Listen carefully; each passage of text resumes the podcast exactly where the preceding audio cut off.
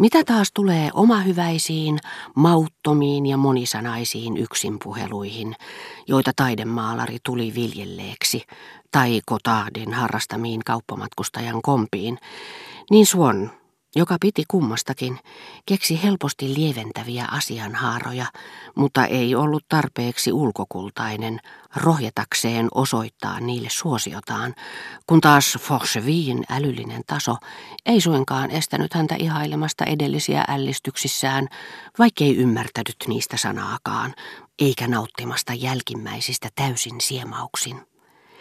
Ja nimenomaan ensimmäisillä illallisilla, joihin Forsvi osallistui Verderäänien luona, kaikki nämä eroavuudet paljastuivat. Hänen avunsa korostuivat ja edistivät Suonnin joutumista epäsuosioon.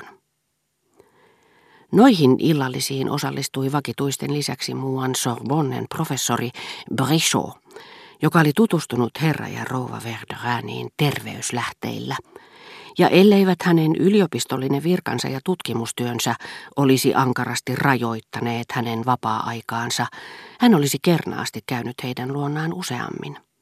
Hän nimittäin suhtautui elävään elämään sillä uteliaisuudella, suorastaan taikauskolla, joka liittyneenä tiettyyn skepsikseen, jolla nämä miehet suhtautuvat tutkimustensa kohteisiin, voi millä alalla tahansa saattaa esimerkiksi jotkut etevät lääkärit, jotka eivät usko lääketieteeseen, tai lyseon lehtorit, jotka eivät usko latinan käännöstehtäviin, suvaitsevaisen ja loistavan älyniekan, suorastaan Neron maineeseen. Rova Verderäänin luona hän viljeli tahallaan mahdollisimman uudenaikaisia sanontoja ja vertauksia historiasta ja filosofiasta puhuessaan.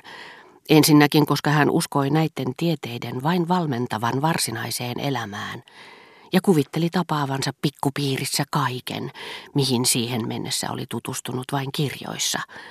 Mutta tällä kertaa liikkeessä, toimivana – ja ehkä myöskin, koska hän tietämättään piti kiinni muinoin mieleensä teroitetusta kunnioituksesta tiettyjä aiheita kohtaan ja kuvitteli luovansa yliopistollisen nahkansa ottamalla niitä käsitellessään kaikenlaisia vapauksia, jotka vaikuttivat hänestä sellaisilta yksinomaan siitä syystä, ettei hän onnistunut yrityksessään.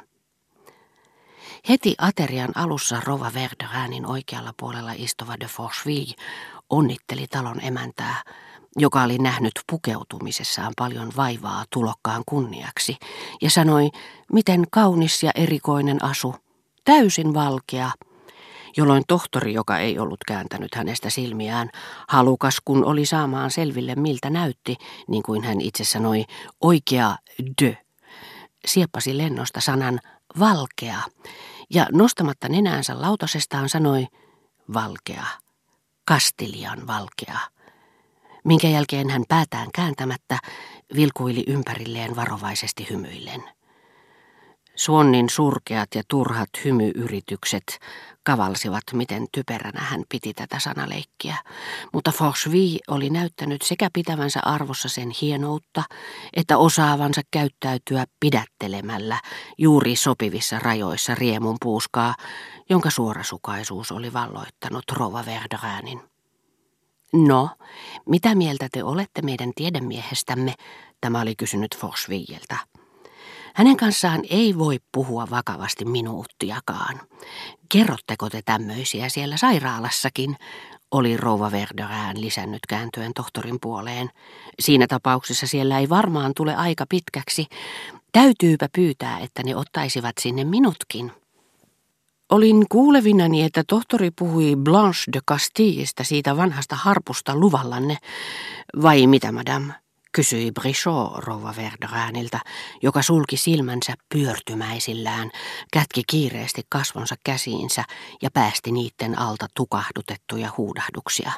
No mutta rouva hyvä, tarkoitukseni ei ollut hätkähdyttää kunnioitusta uhkuvia sieluja, mikäli sellaisia sattuu tämän pöydän ympärillä olemaan sub-rosa.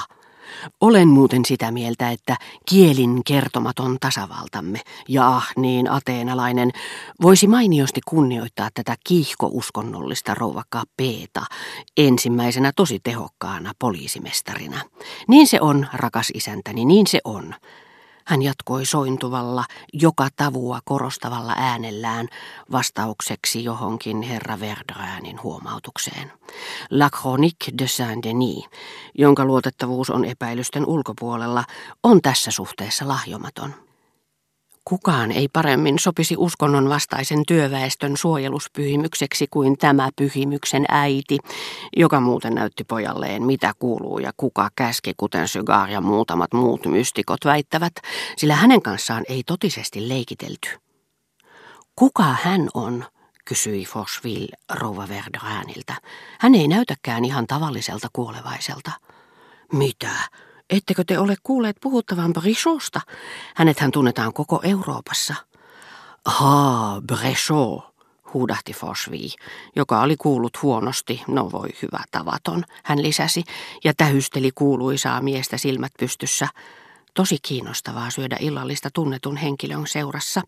Huomaan, että olette kutsuneet tänne vain valiovieraita. Ei täällä ainakaan ehdi ikävystyä. Ystävä hyvä, se johtuu ennen kaikkea siitä, sanoi rouva Verderaa vaatimattomasti, että he ovat täällä kuin kotonaan. He puhuvat ihan mistä vain itse haluavat ja keskustelu räiskyy kuin ilotulitus. Brichosta ei tänä iltana ole juuri mihinkään, mutta olen nähnyt hänet täällä meillä täydessä loistossaan, niin että hänen eteensä olisi voinut vajota polvilleen. Mutta uskokaa tai älkää, muualla hän on kuin toinen ihminen, jolta täytyy kiskoa sanat suusta. Lattea, suorastaan ikävystyttävä. Sepä merkillistä, sanoi Fosvi ihmeissään. Brichon harrastamaa henkevyyttä olisi pidetty pelkkänä typeryytenä niissä piireissä, joissa Swan oli viettänyt nuoruutensa, vaikkei se ollutkaan ristiriidassa todellisen älykkyyden kanssa.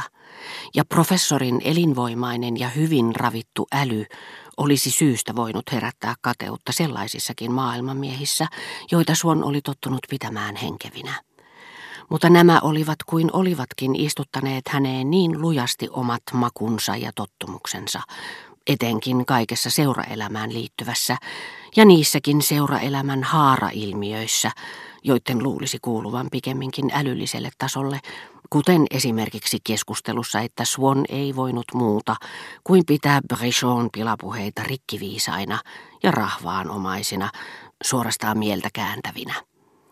Sitä paitsi häntä loukkasi, tottunut kun oli kohteliaisiin käytöstapoihin töykeä ja komenteleva sävy, jonka sotilaallinen professori omaksui, puhuipa sitten kenelle tahansa. Ehkä hänen kärsivällisyytensä oli kuitenkin juuri tuona iltana joutunut liian kovalle koetukselle, kun hän pani merkille, miten ylenpalttisen rakastettavasti rouva Verderään kohteli mokomaa Fosviää jonka Odet jostain kummallisesta syystä oli päättänyt tuoda mukanaan. Hiukan hämillään Suonnin takia tämä olikin kysynyt tullessaan, no, mitä mieltä te olette vieraastani?